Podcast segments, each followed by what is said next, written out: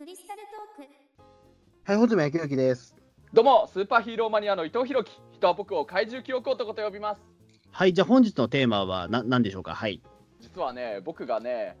生まれて初めて見に行った映画の応援上映というものについて、ぜひ語りたいと思ってね。うんはいはい、応援上映ね。はい。応援上映、そう。しかもね、今これ収録してる今日ね、今日のさっきね、実はその応援上映っていうのを初体験してきたばっかでね、ちょっと今実はテンション上がってる状態でね、うーん、まああの、今年になってからね、あの、いろいろ 4DX とかもいろいろ初体験して、それもちょっとクリスタルトークで、そう、ガルパンの 4DX ほら見に行って、そういう話を穂積君としたことあったと思うんだけれど、あの 4DX を経験したから今度は応援上映というものってどういうものなんだろうってちょっと経験してみたいなとはずっと思ってたんだけれどね。ついにねその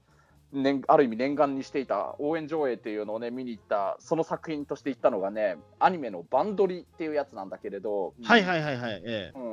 うん、バンドリ、まあ、フィルムライブっていう映画なんだけれど、まあ、あのバンドリっていうのはそのいわゆる今いろいろあの人気アニメというかゲームとかそういうのを作ってるあのブシロードっていう制作会社が作ってるアニメ、映アニメの作品なんだけれどもともともともとというかあのアプリゲームのスマホゲームのバンドリガールズパーティーガールズバンドパーティーっていう、そういうバンドリっていうそういうゲームのアプリがあっていわゆるバンドで実はね、一瞬だけやってました。ああそうかそうかやってたやってたスマホゲームは一瞬やってました、俺。あそうそうそう、じゃあ知ってるんだよね、あのバ、ええガールズバンガールズバンドパーティーは、うんうん。そう、ガルパーね、つまり略して、そのガルパー、そうそう、それがね、まあ、アニメになってね、まあ、あのまず第1期があの今からだと一昨年の2017年なんだけど、第1期がやってて、その後まあ今年になってからかな、その第2期テレビアニメでやってて、僕もね、あのアニメになってから例によってちょっとバンドに見出したんだけれど、もともとね、あのガールズバンドが結構実は好きでね、だからあのちょっと昔やってたあの軽音とかも好きだったんだけれど、うん、でもなんかね、バンドリは本当に本格的にね、あの登場人物たちがバンドを結成して、あの本格的に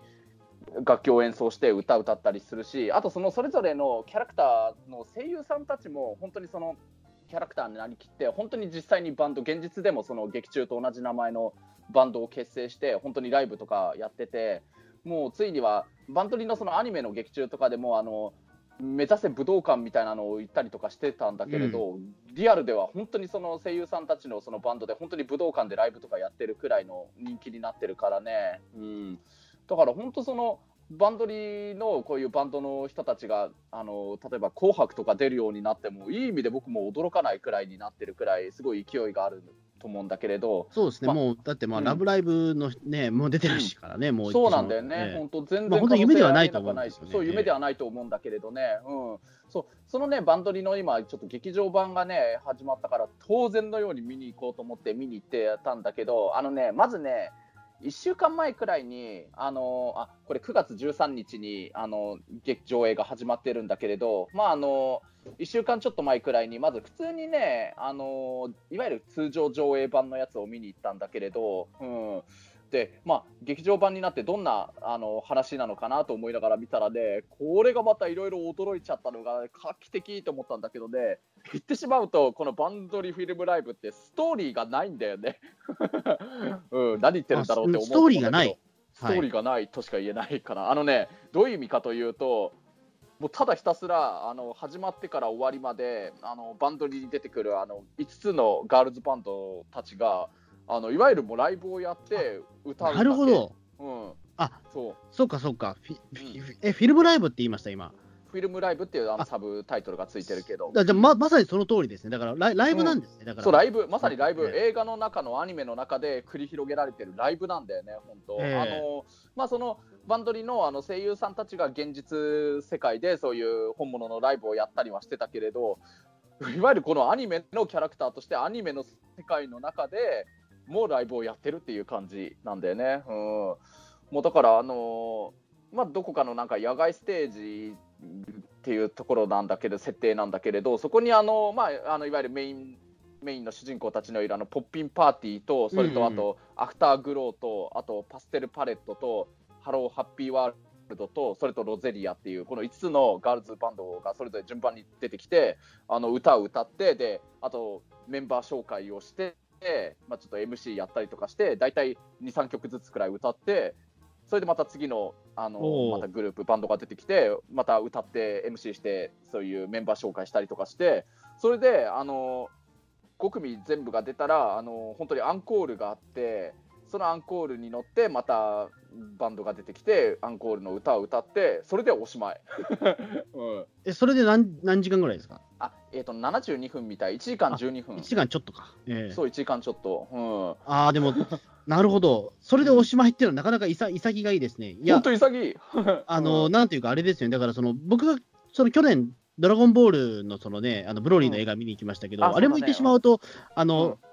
あれもほぼストーリーはないじゃないですか。まあまあね、あれはもうバトルシーンがほとんどだったけれど、まあ、とはいえ、あれはストーリーとはいえ、ちゃんとそのブブロリーのそのうん。出世の日あたりはちゃんと書いていたけど、うん。でも、8割方もうずっと、ね、悟空とね、うんうん。ベジータとブロリーが叫んでるだけの映画じゃ映画じゃないですか、あれは。ね。そうだね、まあそうだよね。うん。うん、うん、なんだけども、あのそうですそれそれ以上に潔がいいですね。ええ。本当に先、あの、マジで、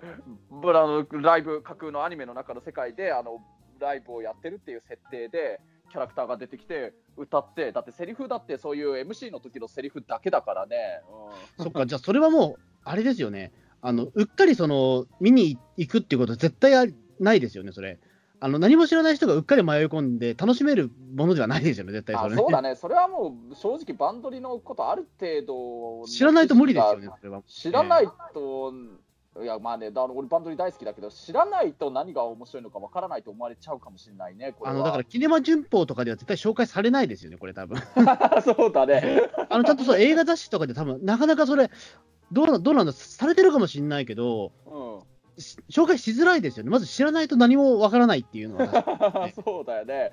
あの本当、今の時代ってこういう形式の映画ができるもんなんだって思ってね、だから、まあ、今の話聞いて、もしかしたらちょっと分かってくれたかもしれないけれど、これってあの、まあ、通常の上映で見ちゃったけれど、これこそまさに応援上映で見るのありき、それ前提のための作品なんだろうなって思ったんだよね。うん、まあ、うんそう、そうでしょうね、でも。うんえうんあの、逆に言うと、うんななんていうか、そのじっとそのね、えっと、シートに座って、じっと見てる、見て見てろっていう方がおかしいですよね、この映画は確かに。ええ。そうだよね、本当だよね。え うん。うん、なんかそんな、前の席切らないでくださいとか、そんなこと言ってる場合ではないと思うんですよね。ええ。そうなんだよね、うん。うん。まあ、あの応援上映なる、まあ、自由に応援しながらなんか見てもいいっていう映画があるっていうのを、まあ、今からだと大体1、2年前くらいにその存在を知ったのかな、実際そういうのが始まりだしたのが大体そんなくらいだもんね。まあうんでも、うんまあ、まあ普通に落ち着いて静かに見てたいから、まあいいやみたいに思ってたんだけど、そのさっき穂積君の言ったドラゴンボールのブロリーだって、確かね、応援上映みたいなのやってたりしてたしね。うん、してました、してました。ううんん。でもまあやっぱりストーリーをあの静かにあの集中して見たいからっていうことで、一応、あれはあの僕、あの 4DX だっけ、あのあなんだっけ、もう一つ、v, v、なんとかマックスってやつああったっけ？アイあアイマックス。IMAX、ごめん、うん、そう、ええ。IMAX のやつでは見たけれど、うん。あのまあ、応援上映、まあ、ストーリーとか演出とか音響とか、そういうのを集中して楽しみたいから、応援上映は別に行かなくていいかなとは思ってたんだけれど、これこそ本当に応援上映で見なくちゃいけないものだという作品を初めて見たからね。うん、あだから本当、4DX も IMAX も経験はさせてもらったけど、ついにこれで応援上映も俺、経験したわけなんだけれど、それに行ってきたのが、あのさっき言った最初に通常版見に行ったのは1週間ちょっと前だけど、応援上映行ったのはつい今日のついさっきなの、今日はちなみに日付で言うと9月24日の火曜日なんだけれどね。うん。ああ、そっか。え、すうん。あの、だから、言ってしまうと、ほぼほぼそのライブを、まあ、本当ライブフィルムだから、ライブをのフィルムなんでしょうけども、うんそれはだから、えっと、ずっとシートに座ってるんですよね、だから。シートに座りながら応援してるみたいな。まあそうだね、でもどうなんだろうな、立ち上がったりとかししてもいいの OK な？んですか？あのね、まあ、立ち上がっちゃだめとは言われなかった、言われてないね。あのこれもね、あのね、今ってやっぱり映画が始まる前に、ああいうあの撮影、録音は禁止だとか、それこそ前の席蹴らないでくださいだとか、おしゃべりはやめてくださいとか、そういう、あのー注注意みたいなのが最初はあるけれど、あれもいろいろ映画の作品によっていろいろその登場人物に言わせたりとか、いろんな凝った演出があったりするけど、あの某緊急検証の映画ではユリ・ゲラーさんがで、あなたは、なんだっけ、写真撮らなくなるとか、ああいうの言ったりとかもあるけれど、こまあ、俺、レギュラーのこと信じてないんで、全然携帯切らなかったですけどね、僕。ええそうそうなんだ。え あの、まあまあ絶対切らなかったですけど、僕。え まあまあそれでね、このバンドリもね、通常版とね、あの最初にね、そのバンドリのそれぞれ、それぞれのバンドのメインボーカルの5人がね、いろいろ注意をセリフで言うやつがあるんだけど、これもね、通常版とね、応援上映版でね、ちょっと注意の内容、セリフが変わっててね、その2つも両方見ることができたってことになったから、ああ、そうなんだと思ってね、応援上映の場合は、今回は応援上映で声を出すのが OK な応援上映ですが、前の席は蹴らないでねとかみたいな、そんな感じの注意。うんなるほど。結構それはなかなか前の席切らないっていうのはやっぱり大大事なんですね、それはやっまあぱり。そうだね。あとあのサイリウムを振るのは OK だけど改造なんか改造したなんかペンライトとかそういうのを使うのはえんやめてねとかそんな感じのこれは普通のうん、普通の改造上映ではしたものってなね。なんなんだろう。サイリウムって結構でもでかいですもんね、あれ。ええうん、いやまああのいわゆる棒みたいなやつだけど改造してなんか変な光がたた確かパチパチパチって出るようなああ、はいはい、そういうああ、はいはい。そういうのはやめてみたいなことなんちゃんと、ちゃんと公式なものを使えよっていうね。うん、まあそうだね、うん、そうそう、まあ普通のサイリウムだってね、普通の、えー映画の中ではやっぱり眩しくなっちゃうし、見づらくなるのもあるだろうから、使っちゃだめなんだけど、サイリウムとか声出すのはもう全然 OK ってことなんですね。ね。うん、まあ立ち上がっていいかどうかまではやってもいいともやっちゃダメって言われてないから分かんないけど、サイリウム使っていいって言われたら立ち上がらないですか、でも普通。まあね、あのね、周りろの、うん。おおたげすりますよね、普通サイリウムあったらでも。うん、そうだよね、別にやっても怒られないと思うよ、はっきり言って。うん、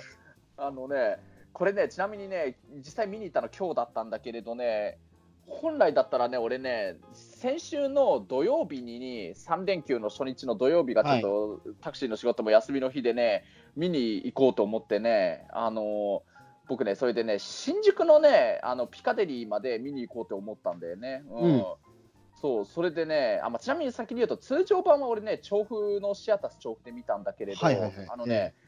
まあ、あの、その見に行った日は平日だったっていうのもあるんだけれど、えっ、と、まあ、さすがに半分、半分くらいはちょっと空席があるような状態だったんだけど、どうせだったら応援上映はもう本当に満席のやっぱり満席に近い、まあすごいせっかくなら人がいっぱいいる中、そううそう、その方がね、盛り上がっていいなと思ったんでね、ちょうど俺、あの、別件でだけど、あの今、タクシーのラッピングしてるイコールラブのライブとかもね、見に行かせてもらったりとかもしてて、やっぱりライブって大勢のファンの人でみんなで一緒にわーって応援する方が絶対楽しいし盛り上がるなと思ったから、あのやっぱり人のいっぱいいる都心の映画館に今回見に行こうと思ったんだけど、でもね、さすがやっぱりバンドリーで応援上映は人気あるのかなってことなのか、まあ、あるいはやっぱり3連休の初日でお休みの日だったからなのかもしれないけど、ピカデリーがね、満席で入れなかったの。うん、そっか、しまったと思っちゃって、見れなかった、入れなかったら何も意味がないぞと思っちゃって、で俺もあのせっかく行ったのに、満席で入れなかったら何も意味がないなと思ったし、で、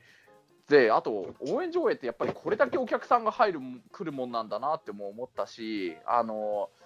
これなら結構どこの映画館でももしかしたらいっぱい人応援上映なら入ってるのかもと思ってあのね新宿まで行くのはいや都心の方行くのはやめてねあの今日行ってた場所がね都内の中で一番西の方のあの郊外のところの映画館でバンドリーの応援上映の見れる、昭島のムービックス昭島に行ってたの、はいはい。結構遠くまで行きました、岸そう本。結構遠くまで行ったよね。ええ なんだったらあのもう一回調布ま調布でいいじゃんとも思ったんだけど調布ではねなんか応援上映もう終わっちゃってたみたいであこういう時あの立川のシネマシティとかが意外とやってなくてね、まあ、あのバンドリの映画がちょっと、えっと松竹系の映画なんだけれどねあ、そうか。うん、いろいろそういう大人の事情とかもあるのかもしれないけれど、まあ、昭島行ったらね、さすがにちょっと、やっぱり少し都内の中でも郊外だからっていうのもあって、平日だからっていうのもあるから、うーん、まあ、客席半分はね、入ってないくらいな感じだったんだけれど、ただね、昭島の映画館ってなんか、実家の国立に住んでた時たまにね、あの、例えばシネマシティでやってない映画とか見に行ってたりとかしてたこともあったんだけれど、ほとんどね、もう10人、20人くらいいるかいないかくらいのすごい人数が少ない中で見たとか、そういう場合も結構多かったから、それでいうと、半分近くくらい入ってるってだけでも平日で、それだけでもやっぱりすごいなとは思ったんだよね。うんで、うん、やっぱりね、それでみんなサイリウムを持ち込んでる人も結構いて、で俺もね、あのー何かな、映画もう一回ね、わーわーって一緒に歓声上げたりだとか、あと拍手したりとか、そういう応援しながら見ようとは思ったんだけど、同時にそういう応援上映をあの応援してる人たちをちょっと観察したいなっていう気まあまあそう持ちもあって、ですよね。うん、だからまあ、いつも大体ね、あの怪獣映画とかを例えば中澤さんと一緒に見に行くときとかは、一番前の席で見たりだとか、あの自分で一人で行く場合とかも、比較的あの前の方の真ん中の席とかを席を取って見ることが多いんだけど、今回はちょっとあえて、まあ、見るの自体は2回目っていうのもあるんだけれど、ほとんど後ろの方の隅っこの席とかにいて、あの周りが見やすいところに座ったんだけれど、うん、まあやっぱりね、サイリウム持ってる人は結構いてね、うん。はい。で、まあ、1回目見てたから、あの結構ね、これもまた本当にライブっぽいのがね、それぞれキャラクターたちがね、いろいろなんか完成、MC の時にいろいろ掛け声を上げるのを煽ったりとかする、あのはい。セリフとかもあったりとかするんだけれど、あのバンドのなんか、あの一つのそのハハローハッピーワールドっていうバンドとかで言うと、あのハッピー、スマイル、イエーイとか、まあ、そういうね、なんかかファンの間での掛け声とかもあったりとかするんだけど、それもね、やっぱり面白いからお客さんたち言うんだよね。まあ、てか、俺も言ってたんだけれど。で、歌ってる時は、本当にファンの人たちがやっぱりサイリウムを振って、それぞれのバンドにもやっぱりね、イメージカラーがそれぞれあるんだけれど、うん。だから赤いサイリウムの色に変えたりだとか、そうか、穂積君もゲームやってるから、バンドの名前自体は分かるまあ多少は分かりますね。まあどれが何がいるかはちょちょっと分かんないんですけど、名前が、顔の名前はちょっと一致しないんですけど、はい。うんまあ、あの Poppin'Party だとやっぱり赤っぽい色に変えたりだとか、ああいう Roselia だと寒色系の青い色に変えたりだとか、まあ、 Pastel＊Palettes だと緑色になったりハローハッピーワールドだと黄色にしたりだとかね。 Afterglow だとオレンジみたいになったりとか。やっぱりそのバンドのやっぱりイメージイメージカラーにやっぱりサイリウムの色を変えて本当に振りながらあのこの映画の劇中でもねそのまあ、いわゆるガヤというかモブというかだけど、観客の人たちやっぱりあのすごいサイリウムを振ってね掛け声上げたりとかしてるけど本当にその観客のキャラクキャラクターというかモブというかそれとお客さんたちが全く同じような感じになっててねまあ本当にだからもうライブだねなんか、うん、うん。で、うん、あと拍手当然拍手とかももちろん普段のねなんか映画とか見てるときって海外の映画とか見ると外国人の人たちって英語映画が終わった後わーわーってすごい拍手がやってなったりとかするけどやっぱり日本人の人たちって奥ゆかしい人が多いからあんまり映画見終わった後も拍手とかしないでそそくさと映画が出て出てく人が多いけどこれの応援上映は本当にライブの途中にやっぱり拍手みんな観客がしたりだとか。うん、あと、まあ、あのメンバー紹介の時もそれぞれなんかいろんな。メンバーの名前を呼んだりだとか、うん、そうそう掛け声をしたりだとかね、うん、そうそういうのもあっていやー不思議な世界だったなと思ったというかやっぱりいい時代だなと思ったよ。本当に。ライブだった、うん。確かに、確かにそれはもう応援上映ありきですよね、やっぱりね。うえ。えん、本当そう、うん、俺はな、俺でも応援上映は1回だけ行ったことありますね。ああるんだ。すごいね。何のやつなの、いや、多分あれは応援上映ではなかったような気もするんだけど、はあれですね、あの、えっ、とね、ウルトラセブンの、立川でやったウルトラセブンの極爆のあれ、ええ。あうん、あれ、あれは発声 OK だったんですよ。ああああああそういうことか。そう、だから、あの、途中から応援みたいなことになってました、やっぱり。ええ。そうあそれの話もちょっと聞きたいけど、そうなんだ。どど、ちなみにセブンのどのエピソードの話だったの？えっとね、もうちょっと記憶が2年ぐらい、2、3年前だからあれなんですけど、あえっと、なんだっけな、えっとね、ちょっとごめんなさい、えっと、どれをややったかちょっと覚えてないんですけど、少なくとも恐竜選手をやったんですよ。あ恐竜戦車やったんだ、70キロ突っ走って。ほう。はい。うんで、うん。恐竜戦車は、あの、その、なんていうか、参加する人たちのリクエストによって決まったんですけど、あリクエストを募るんだ、へえ。そう。う、ん、で、あのーまあ、それまで言ってしまうと、まん。あ、あの、応援しても、応援っていうか、その、声出しても OK ですよみたいなことを、その MC の人も言ってたんですけど、うん、あの、みんなあんまりね、発生してなかったんですよ。まあ最初はね、やっぱりそうは言っても方法もよくわかんねえし、ね。みたいな。その、だって、いいわゆる、だから、そのね、あのーね、別にその、ななんだろう、その、はここで発生してくださいよみたいなこともないし、えーうん、うん、やそうっぱ主題歌とかはね、時々歌う人はいたけど、なんかあんまりね、ううんん、なんか表立って歌うこともないしみたいな、えうん、うん。えうん、なんですけども、あの恐竜戦車の回は、うん。あれじゃないですよ。あの、覚えてらっしゃると思うんですけども、ほら、ああこの話って、いわゆる天城隊員の成長物語なんですよ。そうだよね、唐突にそれまでいくらでも爆発する中でいろいろ任務をこなしてたと思うのに、突然なんか爆発とかああいう火薬が苦手っていう設定が出てきたんだよね、あれ、確か。うんそうそうそうそう。で、そこで言うと、そのね、ずっと火薬とかを使ってて、ずっとあの俺、爆発物が怖えんだよみたいなことを急に言い出して、でもそこでほら、あのちょっと天城隊員が男を見せて、あのうん頑張るシーンあるじゃないですか。そうだねで、そこが結構時間を取るじゃないですか、確かね。1分ぐらいそれでできるかできないかみたいなことやってて、あ、でもダメだみたいなシーンが天城にあるんですけど、その時に、あのみんな頑張れコールですよ。あ天城頑張れ コールが実は発生したんですもう立派な応援上映だね、そりゃ。そうそうそう。で、これはだから誰も、なんていうか、一番最初誰かが言ったか分かんないですけど、天城頑張れって言ったら、もうみんながそのね、会場、多分 劇場中に多分さな300人ぐらいいたと思うんですけど、みんな一斉に頑張れ、頑張れって言ったんですよ。えすごいね、300人結構多いね。おお。うんえそう、ええうん。うんだからそこで、あのーね、あのそこで頑張れコールが発生して、まあ、それで天城隊員が成功したらみんなで大拍手ですよ。ええ。いいね、やっぱり、あのーそういうね、応援上映とか発声可能の上映って、なんか見てる人たちがね、普通の上通常の上映以上になんか一つになることができるっていう、そんな良さもいいなと思ったしね、あとね、うん。さっきもね、ちょっとあの、バンドリのね、話もね、最初からいきなりね、みんながわーわーってかっこいい上げたりとか、そういうわけでは実はなくてね、やっ最初ね、あのそういうのにね、いきなりてそうなね、感じの雰囲気の人が一人ね、サイリウムを出して、いろいろ振るのを始め出したんだよね。うんそうなると、周りの人たちもそういう、その人がやってるからって感じで、順番に少しずつサイリウムを出してきて、しまいにはだんだん途中からもう声とかも出すようになったっていう感じだったの。やっぱりね、これはや誰かきっかっぱり言うてもけがないとダメなんだな。うん、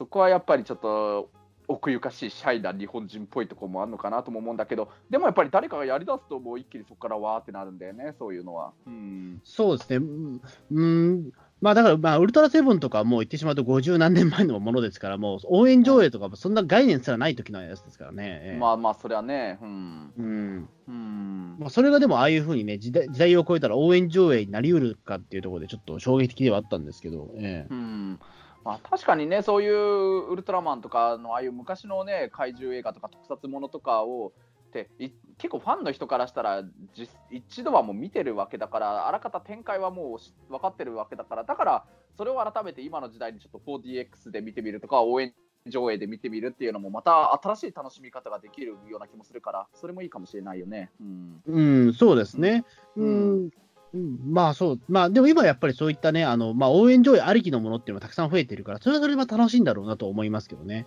うんどうなんですか、そのバンドリのやつはでも、なんか俺、す座ってるのなんか結構大変じゃないかなと思うんですよ、ずっとね。うんまあうん一応みんな座ったままではあったね。うんなんか、ななんか映画館とかじゃなくて、やっぱりその、やっぱスタンディングでやりたいっていう人もいるんじゃないですか、やっぱり中には。まあ、ライブではそうだね、スタンディングが多いかもしれないから、まあ、一応、椅子はあるんだろうけれど、で最近ね、本当、僕も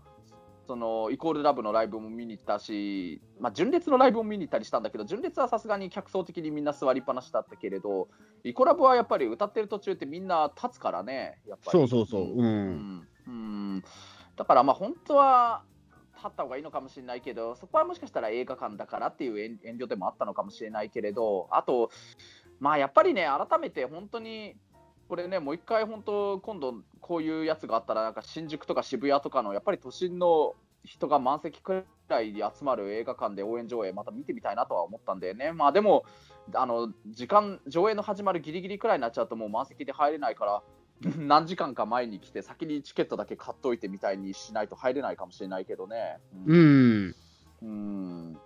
まあ、もしかしたらやっぱりそういう満席くらい人が入ってるところ行くとまたみんなもしかしたらそういう場所だとやっぱりこういう応援上映にもすごい生き慣れてる人がもっともっといるのかもしれなくてもうさらになんかね立ち上がってやったりだとかおたげ打ったりだとかもっと息の合った掛け声だとか合いの手したりとかそういう光景が見られるのかもしれないしね。うんそうですね。確かに。うんうんそうそう、まあ本当にね、新しい、まああの、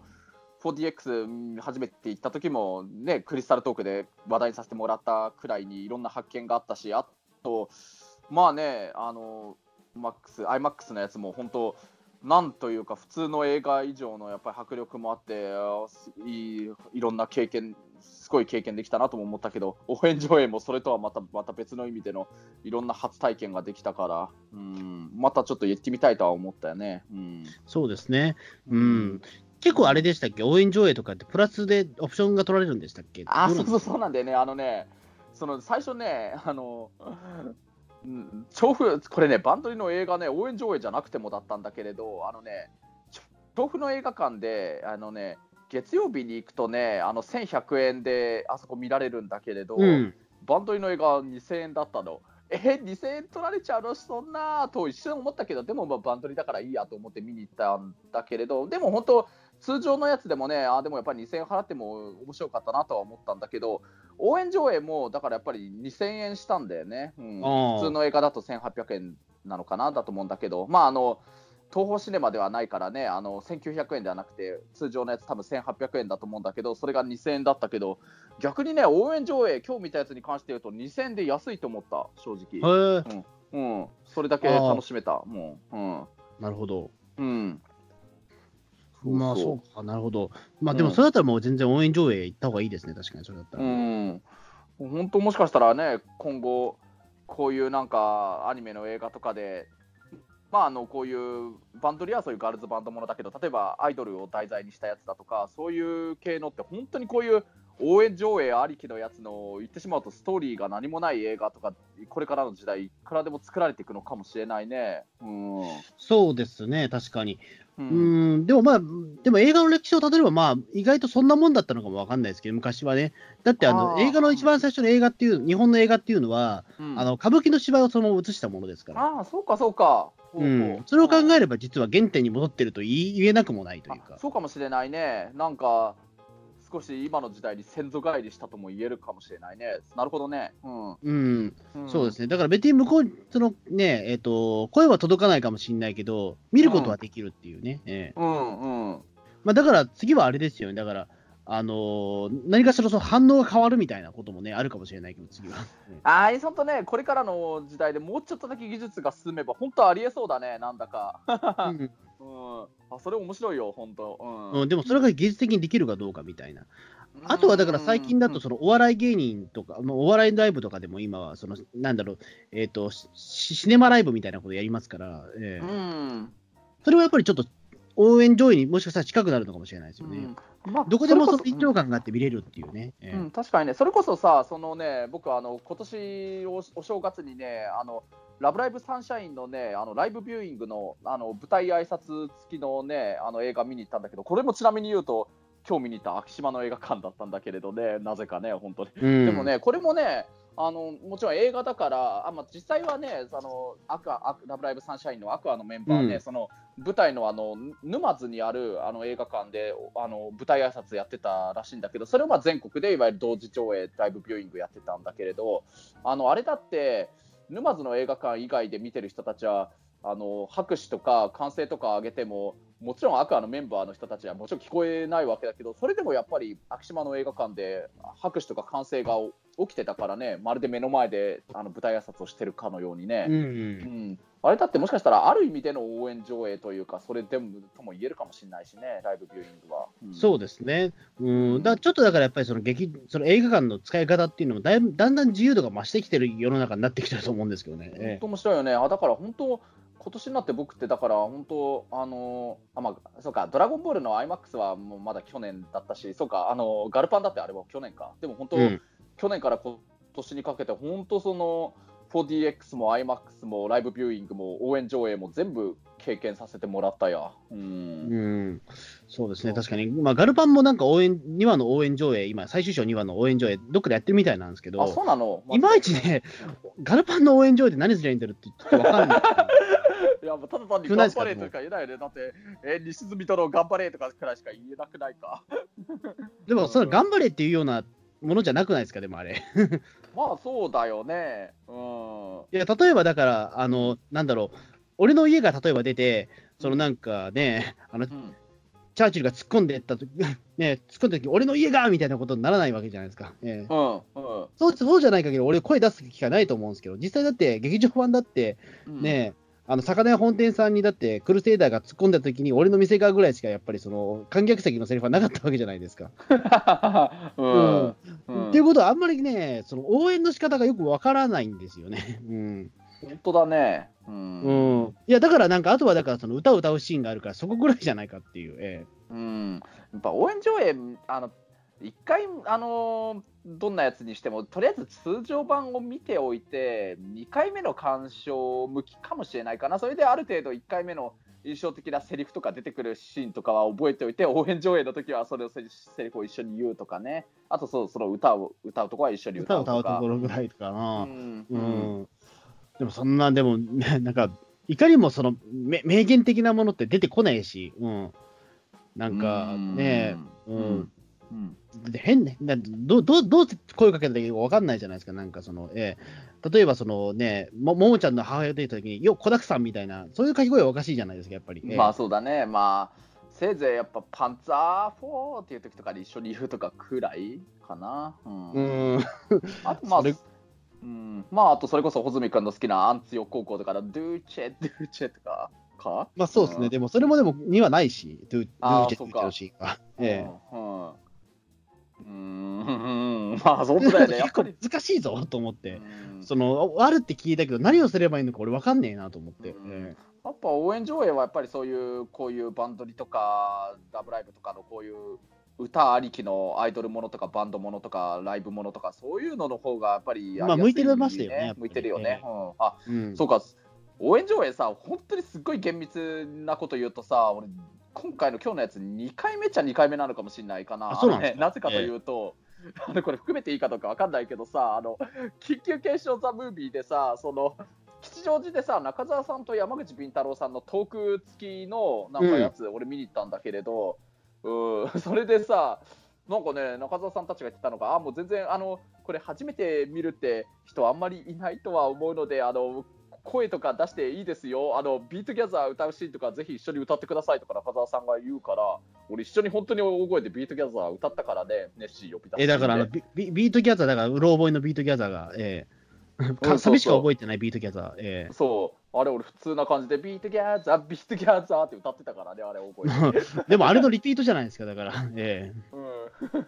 うん あれも含めていいんだとしたら応援上映あ2回目になっちゃうのかな。なんかネタで。まあ確かにそうですね。ううんん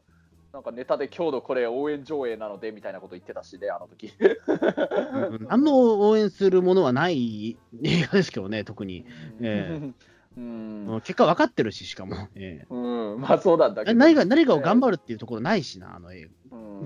何かをそれ変わっていくしところもないから泣いてしまった、あのうん映画は。うん。まあやっぱり応援上映ってああいう出演者に余計に声を出すことによって一緒に感情移入できてあと周りのお客さんと心を一つにできるっていうためのものなのかな、まあ、緊急決勝に関して言うとビートギャザー歌ってたのは僕だけだったけどね。まあそうですね。えうんえまあ、うん、あのね、そうそう、これでさ、応援上映があるくらいでさ、もともとはね、その穂積君が2年前くらいに見に行った時は、最初は発声可能上映って言い方から応援上映になってたのかもしれないけどさ、俺さ、ぜひさ、こういうのあったらいいなって思うのがさ、ホラー映画でさ、あの絶叫可能上映ってのあったら、すごいいいなと思うんだよね。あうん、あ、やっとやってないのかな、そうやってほしいんだけどさ、あのね、僕ね、いろいろ誤解されるとこあるかもしれないけど、これあのホラー映画とか、ああいう怪談とかさ、そういうの嫌いじゃないというか、ぶっちゃけ実は好きだったりするんだよね。うん、でも、ただただあの怖がり方が尋常じゃないっていうことでなんだけれど、あの今年のさ夏8月にさ穂積君も初参加してくれたあと中澤さんとあとモノマネ芸人の JP さんと4人でさ、ウルトラマンフェスティバル行ったけれどそれの後にさなんか同じサンシャインで鬼太郎鬼太郎じゃないかなんていうの？水木しげる先生の妖怪のなんか展示してるイベントあったでしょ、であの中で一箇所なんかあの椅子みたいなところに座ってあれあれ目玉親父野沢雅子さんの声だったよね？なんかの野沢雅子さんの声、ほらあのまあ、多分目玉の親父。え暗闇の中に妖怪たちが潜んでおるぞみたいななんか言ってさいきなりガタガタガタって椅子震える椅子がなんか揺れるなんか演出あったよね？えあったあった。うん。あの時さ俺さ本気でビビってうわーって叫んじゃったんだよねあれで後で中澤さんがなんかあの子供だってあのおとなしく聞いてるのにあんなわーって叫んだのは伊藤だけだよとか言ったりしたけれどそのくらい尋常じゃないくらいビビりなんだけれどでも俺はあのビビるビビる感覚実は嫌いじゃないというかある意味での快感だったりするんだよね。うん、まあ、のおやっぱ大声出すと気持ちいいのはありますよね。怖いけど超怖いけど気持ちいいの。あの昔ねあの山口敏太郎タートルカンパニーの怪談イベントにも見に行かせていただいた時も怪談話で俺めちゃくちゃビビっちゃって他のお客さんたちはもう静かにあの恐る恐る聞いてる中で俺ものすごいギャーってもう大絶叫しながら聞いてたから周りの人たちが怖い話してるのにクスクスクスって笑い出しちゃったりするようなこともあったりしたけれど あと映画のね呪音とかあの見に行ったと、はいうんあの家でね知り合いの人でねビデオで見せてもらった時もあるんだけどおあそそれもねその人の住んでるアパートの中だったけどものすごい大声出しちゃってもうちょっと近所迷惑だからちょっと伊藤君とはホラー映画も見れないなとか言われちゃったんだけどあれもさ本当あの自由に絶叫していい映画館の中で絶叫していい上映があったら結構あそれならぜひ行きたいっていうなんかニーズはすごいあるような気がするんだよねと思う。うんまあ、多分あれだと思うんですよね。あの、うんうんホラー映画って多分絶叫してもいいとは思うんですよね、多分。しちゃいけないって言ってないですもん、誰もだって言ってしままあ。そうだよね。うん。ていうか、まあ絶叫するから当たり前みたいなところはあるから、そこはなんか、あれですよね。うんうんうん、我慢する方が実はおかしいのかもしれないですけど、本当だよね。いや、まあまあ、俺もいや、でも、それは多分伊藤さんの怖がり方が多分面白いから、なっちゃうと思うんですよね。うんうんだから結局こう、怖い映画が、他の人からしたら怖い映画が怖くなくなっちゃうっていうことなのかもしれないけど。ななんでしょうね、結構そこでデリケートな問題な気もするんですよ。うんあの例えばあの、笑い OK の映画館とかになっちゃう、え笑い OK の,、うんえー、とそのなんだろうその映画館とかえなんかなっちゃうと、ちょっとそれっておなんか怖いところもあると思うんですよ。ああ、うん、そうなのあのかな。なんていうか、その、うんおかしくもないのに笑うやつが出てくると思うんですよ。ああ、それはわざと笑うのはちょっと変な、違うような気もするしね。そうそう、だからあの、そう思われてしまう可能性があるんですよ。なんか怖くもねえとあーでもうんってすげえなんか悲鳴上げてるやつがいるみたいな。うん。あのもそれ、あるんですよ。だからそのなんか俺も昔新聞芸座で、なんかその、まあ、とある映画で、うんあの、なんかその、マニアだったらここ笑っとけみたいなシーンがあって、わざと笑ってるやつが出てくるんですよ、やっぱり。ええうんうんうん。なんか例えば、えっ、と、顕著な例だけど、俺一回見たことあるんですけど、七人の侍、七人の侍で、うん。あれです、宇津井健が出るところで、よ、宇津井健とか言ってる人がいるんですよ、やっぱり。うん。それはやっぱりね、いるんですよ、中にはね。うんなんかそういうことになっちゃうと、なんか、なんかね、違うような気もするし、なんか変になんかその、おかしくもないシーンで笑うやつがやっぱ出てくるんですよね。ここはなんかマニアだったら笑わなきゃいけないみたいなところとかね。ええうんまあね、そう中澤さんも言ってたね、やっぱり俺がなんか叫んでたりとかするの、もちろんすごい俺が怖がってるっていうのは、中澤さんは付き合いね、長いからすごい分かっててくれてんだけど、周りの知らない人から見たら、やっぱりこれわざとやってるって思われちゃうから、そそれでやっぱり、まあ、トラブルになっちゃうというか、やっぱり集中して見られなくななる原因になっちゃうとは言ってて、確かにそんな感そんな気がするんだよね。まあ、俺的にはもちろん本気で怖いからギャーってなるわけなんだけど、ただ、ここで怖がるかって周りの人が思うようなとこでもギャーって叫んじゃったりするからね、この間、小泉君も実際見てくれた中で言うなら、あれの妖怪のあれのやつが顕著なあれかもしれないけれど、うん。まあ、伊藤さんの場合は、だから、その怖がりというか、お大きい音が苦手な人じゃないですか、やっぱり。えあまあ、そうそう、ぶっちゃけえそう、どちらかというと、怖がりというか、か、大きい音がダメなんですよね。うん。え大きな音といきなりわって出てくるものが苦手。うん。えうん。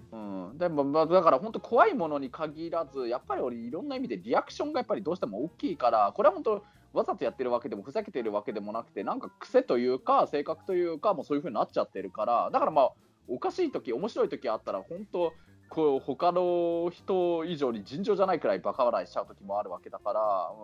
うん、そんな感じで怖がっちゃうからやっぱり知らない人から見たらわざとらしく見えちゃうみたいなんだよね。うん。うん。